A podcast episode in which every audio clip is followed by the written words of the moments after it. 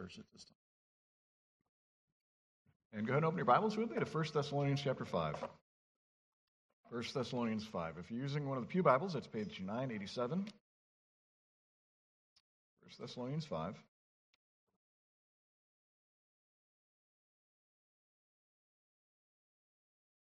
We're continuing our reflections on one verse, 1 Thessalonians 5:17.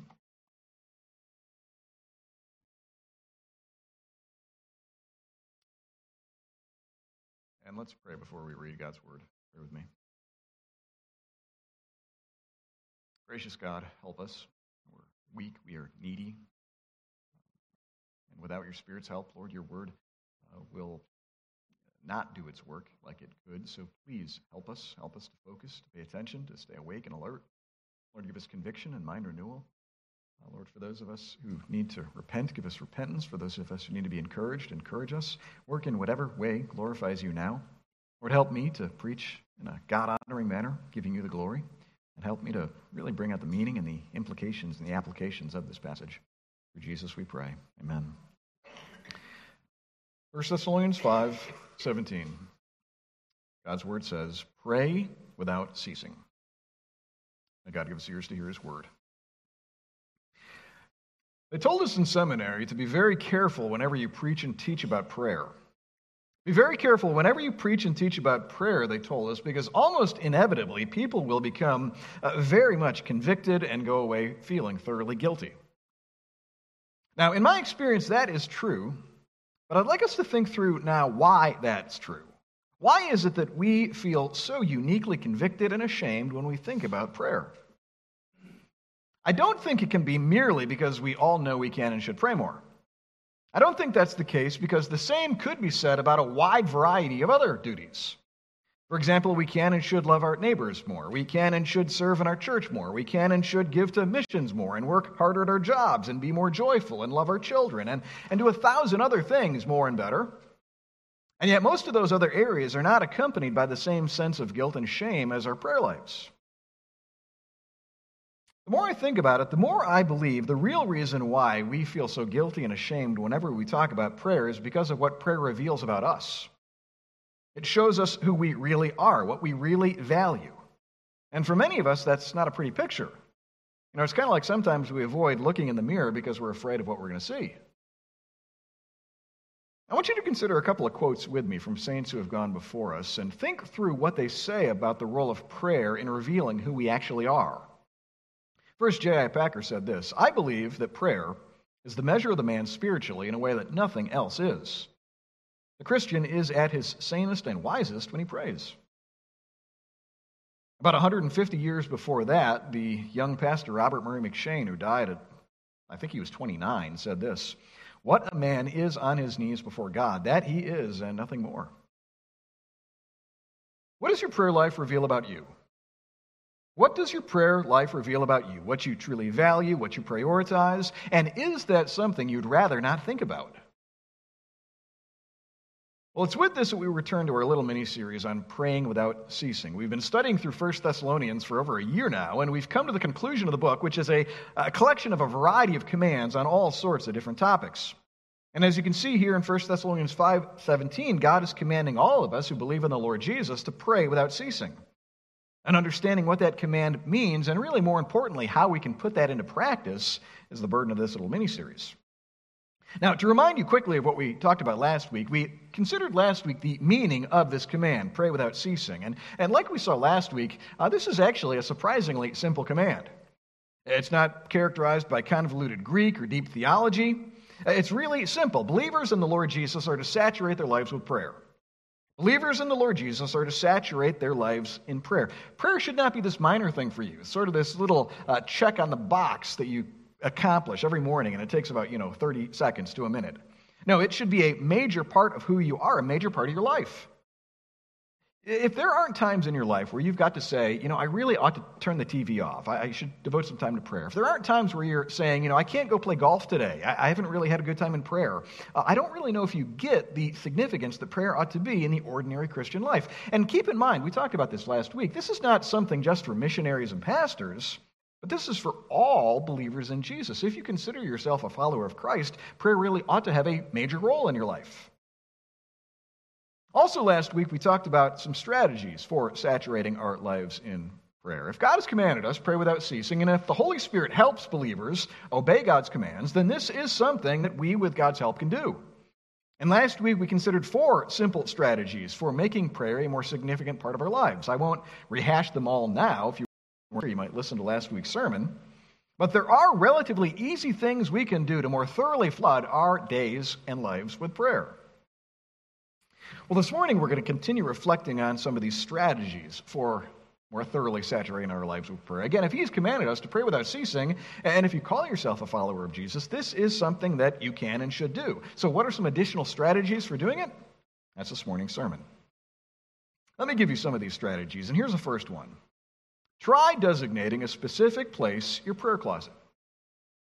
Try designating a specific place, your prayer closet. Now, I find it interesting how, on a number of occasions, certain saints in the Bible had what we might call a prayer closet.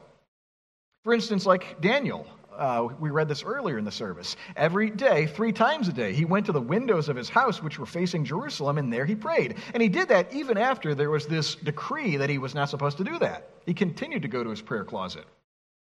I'm studying the Psalms in my personal devotions, and something that's grabbed my attention is how often David talks about praying on his bed. This comes up over and over and over again. He seems to view his bed as almost like his prayer closet. Additionally, in Matthew 6:6, Jesus speaks in such a way as if to assume that believers would have a prayer closet. Listen to Matthew 6:6 and see how he sort of suggests that this is the norm. Jesus says, "When you pray, go into your room and shut the door and pray to your Father who is in secret. And your Father who sees in secret will reward you." Now, I want to be clear that I don't think the Bible is commanding us to have prayer closets. You know, if you don't have one of these, don't think it's sin or something like that. Additionally, in the New Testament, there is no sense whatsoever that certain parcels of ground are more holy than others. You could just as easily pray in a jail cell as you could at, say, the western wall of the temple in Jerusalem. That being said, there does seem to be some wisdom in designating a particular location your prayer closet. Could be your home office or your basement, could be your attic or your garage, maybe that forest behind your yard, or maybe a bridge under a bridge somewhere. But by relocating to this location, I'm devoting it uniquely to prayer. And what can happen is that it's almost like you get in the prayer mood when you go to this location. Now, I don't want to talk too fruity or something like that, but it's almost like by training yourself, I associate this location to prayer. My heart kind of gets into a prayer mode once I go there.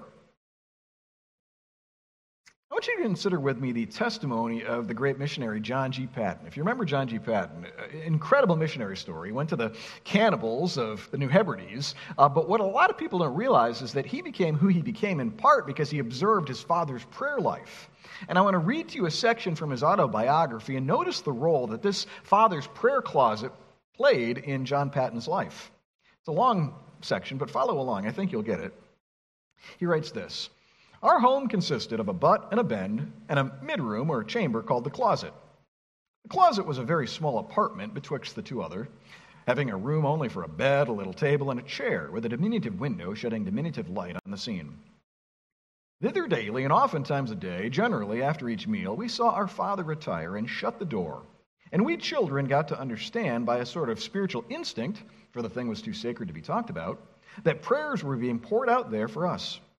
We occasionally heard the pathetic echoes of a trembling voice pleading as if for life, and we learned to slip out and in past that door on tiptoe, not to disturb the holy colloquy. The outside world might not know, but we knew whence came that happy light of a newborn smile that always was dawning on my father's face. It was a reflection from the divine presence in the consciousness of which he lived." Now get this next section. This next section is so interesting. "Though everything else in religion were by some unthinkable catastrophe to be swept out of my memory or blotted from my understanding, my soul would wander back to those early scenes and shut itself up once again in that sanctuary closet, and hearing still the echoes of those cries to God would hurl back all doubt with the victorious appeal, 'He walked with God, may not I?'" I think that illustrates the effect a godly father, and particularly a father devoted to prayer, can have on the lives of their kids. You want to know where my prayer closet is? It's back there in those hallways.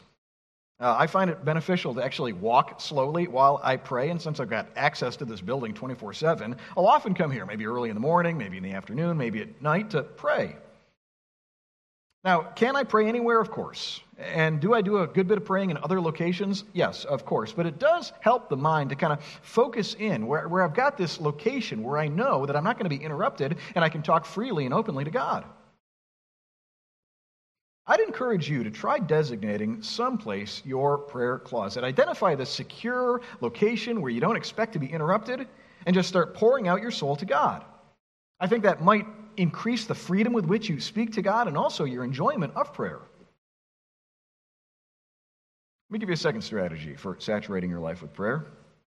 Second, attempt to pray scriptural requests, even utilizing scriptural phrases, especially when you pray for others. I'll explain what I mean by that in a moment, but attempt to pray scriptural requests, even utilizing scriptural phrases when you pray for others.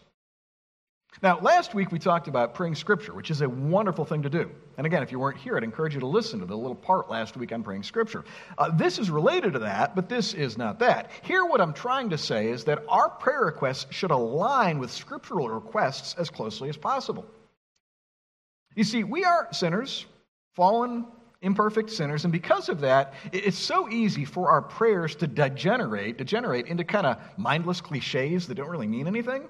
And we can even get to the point where we're saying things and we pause to think about it and we think, what am I even asking God in that prayer?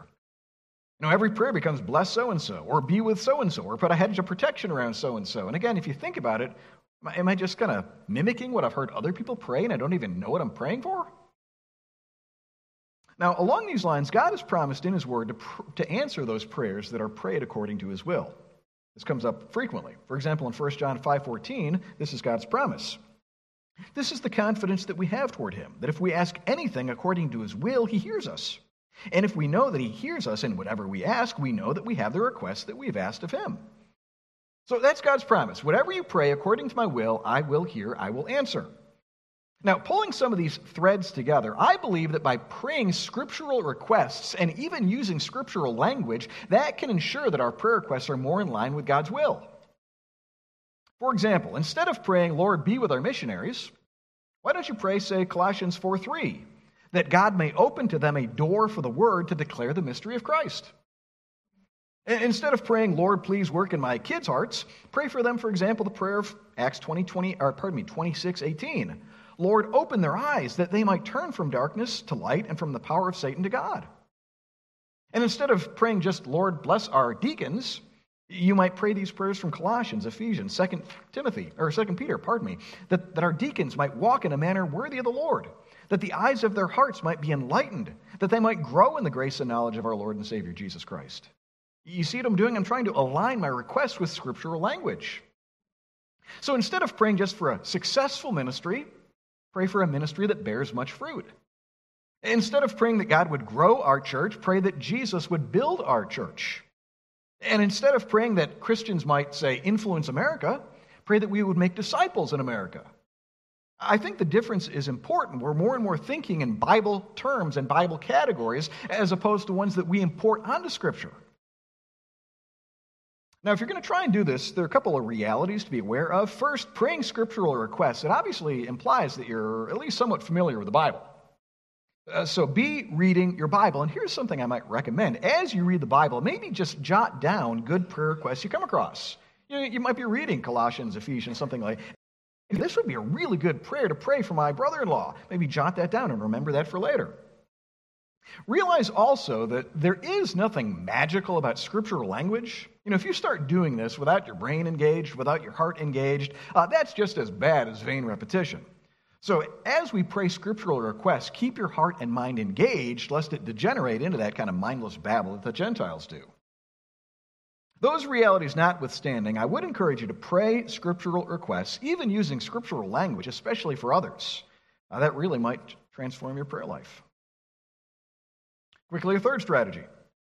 Third, try praying the prayer of others. Try praying the prayers of others. Now, if you consider yourself a Baptist, like I do, we Baptists have a history of rejecting pre-written prayers. A saying you may have heard before is a prayer that's read is a prayer that's dead. Anybody ever heard that before? Now, I am a Baptist and a very happy one, but I have also benefited enormously from using the prerequisites of other people, some of whom have been dead for centuries. Along these lines, you might consider two things. First, we Baptists have never had a problem using hymnals. And you think about it, but what are hymns but the prayers and praises of other people that we then employ as our own? And, you know, does putting them to music make them somehow more magical? I mean, that doesn't make any sense at all. So if you've got no problem using a hymnal, why would you have a problem using somebody else's prayer? Additionally, the Bible includes an entire collection of suggested prayers that we should be using regularly, and that's called the Book of Psalms. The Psalms are written by other people, and we can, again, if our hearts and our minds are engaged, use those with great benefit. Part of what's going on here, and we're going to talk about this more next week, is that we all learn to pray by mimicking the prayers of others. This is actually unavoidable. It's kind of, you can't not do this, but we learn to pray by mimicking the prayers of others. For example, in our circles, pretty much everybody prays this way: Heavenly Father, we thank you for this day. Now, where's that come from? We didn't come out of the womb talking that way. We've picked that up listening to others. So also, by reading and even praying the prayers of other godly saints, that can teach us how to pray, and it can give us good ideas of other things to pray for. There are written prayers that I've read through that I've thought, I had never thought of praying for that. But this has now given me a good prayer request that I might pray for many years. Maybe an example here will help. This is a prayer by Martin Luther, and it's a great one to pray before you, say, read the Bible or hear a sermon. But listen to what Martin Luther prayed before engaging with the Bible. He prayed this: Dear Lord God, give me your grace that I might rightly understand your word, and more than that, do it. O most blessed Lord Jesus Christ, see to it that my search after knowledge leads me to glorify you alone. If not, let me not know a single letter. I think that's a good humility there to keep in mind. We're not just reading the Bible to win Jeopardy if we ever wind up on Jeopardy. No, we're reading the Bible to glorify God. Give me only what I, a poor sinner, need to glorify you alone. Amen. Again, wouldn't that be better to read with the heart and mind engaged before you engage with the Bible than just, Lord, bless my Bible reading? Now, again, like anything, there are dangers to be aware of. Realize that using others' prayers can become incredibly ritualistic if you let your heart and mind not be engaged. If you find yourself, say, right before you go to sleep, just quickly reading aloud Luther's prayer and then going to sleep, realize you've kind of gone off the reservation there. That's not a healthy practice. So rein yourself back in. Do your best to keep your heart and mind engaged. Remind yourself that, again, there's nothing magical about the phraseology we use. That is, for some reason, a tendency in the flesh to think that we have these sort of magical mantras and that they'll get us what we want. That's not Christian thinking at all. Additionally, realize that you, as God's child, has just as easy and free access to God as any saint of old because of Jesus' blood. And lastly, if you find yourself relying excessively or exclusively on the prayers of others, that's where I'd encourage you to pull back. I think our extemporaneous personal prayers ought to be the majority of our praying, but at the same time, again, we can benefit from others' prayers at times. Now, if you're looking for some good collections of prayers, let me give you three resources here. First, the Valley of Vision, a collection of Puritan prayers and devotions by Arthur Bennett. Raise your hand if you've ever read or used Valley of Vision. About half of you. Very, very good. I think I've prayed through it 6 times. Honestly, we do have a copy in our library. Again, it'll give you wonderful ideas of things to pray for that you probably have never crossed your mind. Valley of Vision, great resource. The second, the Pastor in Prayer, collection of the Sunday morning prayers of Charles Spurgeon. A couple things you'll notice from his collected prayers. First, they're about 3 times as long as my pastoral prayers are, which might catch your attention. Maybe I won't pursue this too far, but I have had people criticize me that my pastoral prayer is too long. Well, imagine it being 3 times as long. But additionally, the childlike faith expressed in his prayers is really quite remarkable. So you might check that one out. And then lastly, Luther's prayers, edited by Herman Bokering. If you know me, you know that I love Luther's spirituality. I think he really got what it means to engage with God as a justified sinner. And that comes out quite beautifully in his prayers. That might be something to try as an enhancement to your prayer life, to pray the prayers of others. Moving on, number 4, don't always pray the same prayer. Kind of the flip side of a couple that we just mentioned here. Don't always pray the same prayer. Now, you can examine your own prayer life, but for most of us, there are certain individuals, certain concerns that we pray for literally every single day.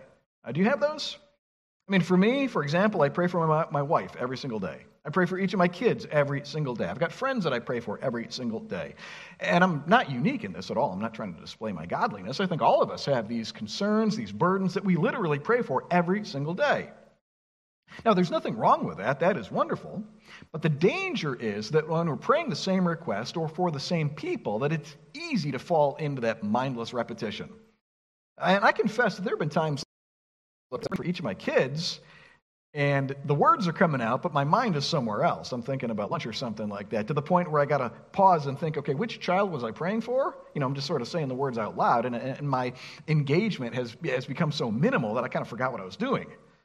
That's not good. It's like Donald Whitney writes in his little book, Simplify Your Spiritual Life, prayers without variety eventually become words without meaning. Now, Jesus clearly taught us against this tendency. In Matthew 6:7, he said, "When you pray, do not heap up empty phrases like the Gentiles do, for they think that they will be heard for their many words. Do not be like them, for your Father knows what you need before you ask him." So this is the predicament we find ourselves in. We've got these concerns that we are deeply burdened for, individuals that we deeply love. We want to pray for them every day, but there's a tendency to fall into vain repetition. So how can we fight that? Well, one way that I have found to fight this is to vary the wording of the request. You're praying the same thing, but you're varying the language enough that it doesn't become just mindless repetition. So, for example, let's imagine we're praying for somebody's conversion. On Monday, you might pray, "Lord, open their hearts that they might trust in Christ." On Tuesday, you might pray, "Lord, give them faith in the gospel." On Wednesday, you might pray, "Father, rescue them out of the kingdom of darkness." And on whatever the next day was, pray, "Holy Spirit, give them the new birth." You see what I'm saying? Don't always pray the same request. By varying the wording, it helps me keep my mind engaged and to mean what I'm saying. Just a couple more, and then we'll be done. Number 5, try fasting as an aid to prayer. Try fasting as an aid to prayer. Now, if you've read the Bible, you'll know that the Bible actually talks quite a bit about fasting, more than you might realize. And by fasting, let us be careful. We're talking about intentionally abstaining from food for the purpose of cultivating your walk with the Lord. That's what fasting is. Just to give you a couple examples of fasting in Scripture, in Joel 1:14 we read this: "Consecrate a fast, call a solemn assembly, gather the elders and all the inhabitants of the land to the house of the Lord your God, and cry out to the Lord." Jesus spoke of fasting in Matthew 6:17. "When you fast, anoint your head and wash your face, so that your fasting may not be seen by others, but by your Father who is in secret." And lastly, lest we think that fasting is only this sort of Old Testament idea, listen to Acts 14:23. "When they had appointed elders for them in every church, with prayer and fasting, they committed them to the Lord in whom they believed." Fasting is actually mentioned 77 times in Scripture, which again is a lot more than you might realize. And frequently in Scripture, fasting is linked with prayer. Not every single time, but frequently fasting is linked with prayer. And the suggestion is that by fasting, that will somehow enhance my prayer life. It'll somehow increase my devotion, my intensity in prayer. Now, I need to confess that I have not fasted very much in my Christian life at all. And honestly, I'm a little bit embarrassed by this. You know, and in close to 40 years of being a Christian, I've fasted a handful of times. I can't speak personally to the benefits of this very much, but I have read a good bit on fasting, and those who fast frequently often say the most glorious things about it. I've got one book that I'm thinking of in particular that said essentially this: if you find your spiritual life struggling, if you feel like you're just kind of chugging along with no growth, maybe give fasting a try. It might just be what you need to jumpstart your Christian life. Those who fast regularly, they will attribute to it all sorts of benefits, including clearing the mind, enhancing expressions of repentance, enabling you to better sympathize with the poor and the needy, building self-discipline, fighting lusts of the flesh, increasing your passion for God, increasing the likelihood of God sending revival. I mean, again, especially older books where it was more common, they do speak quite loftily of fasting. Now, I want to think through the dynamics of this. How does fasting enhance prayer? How does me abstaining from food somehow relate to my prayer life? Well, in my limited experience, here's how it works. When you're fasting, fairly feeling hunger pangs. You know, I'm not talking like, starvation hunger pangs, but this kind of urge, I think it's time for a sandwich. You've gone 4 or 6 hours. What you can do is two things. First, you can use the time that you would have spent eating, your lunch hour, and pray. But additionally, you can use those hunger pangs as reminders to pray about a certain thing. So let's imagine I've set aside this day. I'm going to, instead of eating, I'm going to fast and pray for X. So at lunch break, instead of eating, I pray for X. But then at, say, 2:30, I feel a little bit of hunger pang. Oh, I'm fasting today. Let me pray for X. 3 o'clock, oh, I got a little hunger pang. Let's pray for X. And what can happen is that all throughout the day, you're getting these ever-present reminders, almost like, sonar beeps, to keep praying for this thing. And what you'll discover is that at the end of the day, you've prayed maybe 24 times for this thing, being reminded by your hunger urges. See what I'm saying? Now, if you're going to consider fasting, let me give you a couple of parameters here. First, if you've got any sort of serious health concern, talk to your doctor first. If you've got heart issues, cancer, something like that, by all means, talk to your doctor first. This is not something you want to fool around with, especially if you're going to fast for 2-3 days or more. You might consult a doctor first. Second, if and when you fast, make sure you drink plenty of water. If and when you fast, make sure you drink plenty of water. With the exception of the miraculous fasts in Scripture, which there are a couple, Jesus fast for 40 days and 40 nights, Moses' fast, 40 days and nights, we think the majority of fasts included drinking water. So if you're going to fast, drink a lot of water, and probably more than you're used to drinking. Third, if you've never fasted before, try a brief fast first. If you've never fasted before, try a brief fast first. Try 24 hours, 36 hours before you go like a week or so.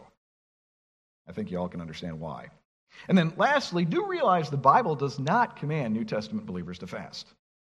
The Bible does not command New Testament believers to fast. While again, it can be a great benefit to some, and again, many have found it very helpful, we're not commanded to fast in the same way that we are commanded to, say, gather with our church family or to read the Bible. So do realize that in one sense, it's more of a wisdom issue than a command issue, if that makes any sense. Now, if you'd like to read more about fasting, the place I'd encourage you to turn is chapter 9 of Donald Whitney's book, Spiritual Disciplines for the Christian Life. It's got a whole chapter on fasting if you want to read about it, and I think he's done a lot more than I have. So check out chapter 9 of Daniel Whitney's book, Spiritual Disciplines for the Christian Life. I think you'll find it helpful. Let me give you a last strategy this morning for learning to pray without ceasing. And this is one I hope that I can convey. This one's easier experienced than described. But keep praying until you pray. Keep praying until you pray. Now, what in the world do I mean by that? Well, it's been my experience, and this is not unique to me. I've read a good bit on praying, and what I've discovered is that a lot of people have this experience. You need about 10-15 minutes of praying before you kind of push through the distractions and really start doing business with God. Again, it's more easily experienced than described, but for me, people, our minds are so connected to what we were just experiencing that you're saying words to God, but your mind is still on the conversation you had, or it's still on the movie you just watched, or still on that angry email. And even though you're kind of going through the motions, there's this kind of initial period I got to push through before I just freely, openly talk to the Lord. Anybody know what I'm talking about? Don Carson wrote this: Christians should pray long enough and honestly enough at a single session to get past the feelings of formalism and unreality that attend not a little praying. We are especially prone to such feelings when we pray for only a few minutes, rushing to be done with mere duty. To enter the spirit of prayer, we must stick with it for a while. If we pray until we pray, eventually we will come to delight in God's presence, to rest in His love, to cherish His will. Even in dark or agonizing praying, we somehow know we are doing business with God.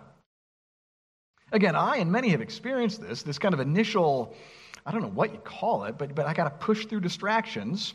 But here's the thing. If our prayers never last longer than that initial 5 or 10 minutes, we're not really doing much true business with God. Let's say I limit my prayer life to 5-10 minutes. I'm always stuck in that sort of initial, so distracted I'm not really praying that I'm not actually engaging with God. And again, for me, it typically takes a good 5-10 minutes before I really feel like I'm freely expressing my concerns to God. Because of all of that, here's my challenge to you. And this is something I'd challenge you to do between now and next Sunday. Are you ready? I'm not binding your conscience. This is not a command of God. If you choose not to do this, that's totally fine. But in applying some of what we're talking about, this is what I'd challenge you to do. Sometime this next week, block out 30 minutes. Now, that might be longer than you've ever prayed before, but give it a try. Block out 30 minutes and find your prayer closet. Again, could be anywhere. Your home office, could be out in the woods, but find somewhere all alone where you don't expect to be interrupted And start praying until you pray. Just start talking to God out loud. You might think, what should I pray for? Well, what are those things that are burdening you and concerning you right now? I mean, realize in part, God allows stresses to come into our lives because he wants us to turn them into prayer requests. So what is it that's burdening you, weighing you down right now? Begin there and just start talking to the Lord. And don't worry so much about eloquent vocabulary or big theological terms. I don't know why it is, but a lot of people think, I don't know what propitiation means. How am I going to pray? No, that don't worry about that at all. Just like you might talk to your mother about these different concerns, talk to them about them with God and just start talking through things. And again, it might take 5-10 minutes of, awkwardness and formality, but if you stick with it, eventually you'll find yourself freely communicating with God. Give that a try and then come back next week, and I'd be interested sincerely in hearing about how the experience went. Literally, tell me, how did it go trying, talking to God and praying until you pray? That's my challenge for you this next week. Well, the concluder time this morning, these then are just a few more strategies for saturating our lives in prayer. Believe it or not, I've got a few more that I'd like to share with you next week. But in conclusion, I want to come back to what I said at the beginning. I said at the beginning that part of the reason we don't like talking about prayer is because it reveals so much about us. It reveals what we really value, what we really believe, what we really treasure, and for most of us, that's not a pretty picture. Our prayer lives, or lack thereof, at the end of the day, reveal how sinful we are. But in light of that, here's the good news. Jesus gladly died for all of your sins, including your prayerlessness. Let that sink in. Jesus gladly died for all of your sins, including your prayerlessness. And at the end of the day, your righteousness, if your hope is in Jesus, your righteousness is not your prayer life. It's not how fervently you pray or how many hours you pray or how many of these strategies you put into practice. No, Jesus is your righteousness, and because of that, God loves you as a heavenly Father, your prayerlessness notwithstanding. You see, the Bible tells us that you are God. Every last one of us. I love telling people that, especially in this, confused relativistic world where we think we're just kind of monkeys that climbed out of the slime. You were made to know God, to have a relationship with the almighty creator of heaven and earth. That's the reason why you're on this planet. And yet the reality of it is all of us, without exception, have rebelled against our creator. We've broken his laws. We've turned traitor on him. And our prayerlessness is simply proof of that. We'd rather live without God than have him as our loving heavenly Father. Now, because our Creator, our God, is a good, holy God, he will punish us for our sins. He will pour out his wrath on us, and that's exactly what we deserve. And yet, under these very circumstances, God still loved us. God still loved rebellious sinners. And what did he do? He made a way whereby we could be reconciled to him, forgiven of our sins, and enter back into a father-son relationship with him. God the Father sent God the Son down from heaven. His name was Jesus. Jesus took on flesh and blood, walked among us for 30-some years. He obeyed God perfectly in every conceivable way. And as we think about prayer, realize that he's the only one that prayed without ceasing. As much as we aspire to grow in our prayer lives and want to pray without ceasing, we'll all continually fall short, but praise God, Jesus perfectly prayed without ceasing. But then the Bible tells us that Jesus died on the cross. And what's going on there is that on the cross, Jesus is bearing the judgment of God in the place of sinners. This is how the holy God can forgive sinners while remaining holy himself. It's by Jesus dying in our place, taking the judgment our sins deserve.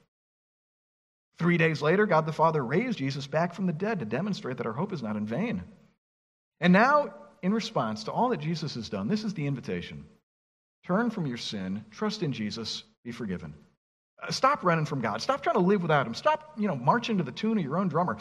Turn from all of that, rely on what Jesus has done, trust in his death, trust in his resurrection, and be forgiven. Enter back into that relationship with God the Father you were made for. This is why God sent his Son to earth, to reconcile us to God. And for those of us who are saved, who are forgiven, we're saved not because of anything we ever could do or have done, but only because of Jesus' death and resurrection in our place. So in conclusion, I beg you to trust Jesus now. Trust him now. If you've never committed yourself, body and soul, to the Lord Jesus, now is the time. Believe on his death and resurrection. Embrace his loving leadership and be reconciled to God. And as always, if any of you would like to discuss these things further, would like clarification on anything that I've said, would like somebody to pray with you, pray for you, please talk to me after the service. I'll be at the front door to greet people on the way out. But trust Jesus today, and today come to know Almighty God as your prayer-hearing Heavenly Father. Let's pray. Oh, Father in heaven, thank you so much for the privilege of prayer. Lord, it is among those gifts that Jesus purchased for all who believe. Lord, we know that by nature we don't deserve to pray. We deserve everlasting wrath. But you've not only forgiven us and clothed us in Jesus' righteousness, adopted us as sons and daughters, and given us the sure and certain hope of heaven, you've also given us the privilege of prayer, to cast our cares on you and to lay our souls bare before you and to process with you what we're going through. Please, Lord, make us people increasingly devoted to prayer. Lord, individually, in our families, as a congregation, please make us people that pray without ceasing, taking full advantage of this blessing. And yet, oh God, we do thank you that at the end of the day, our righteousness is not our prayer lives. Our righteousness is Jesus, and we thank you for the way that he gladly died for those who don't pray like they should. It's in Jesus' name we pray. Amen.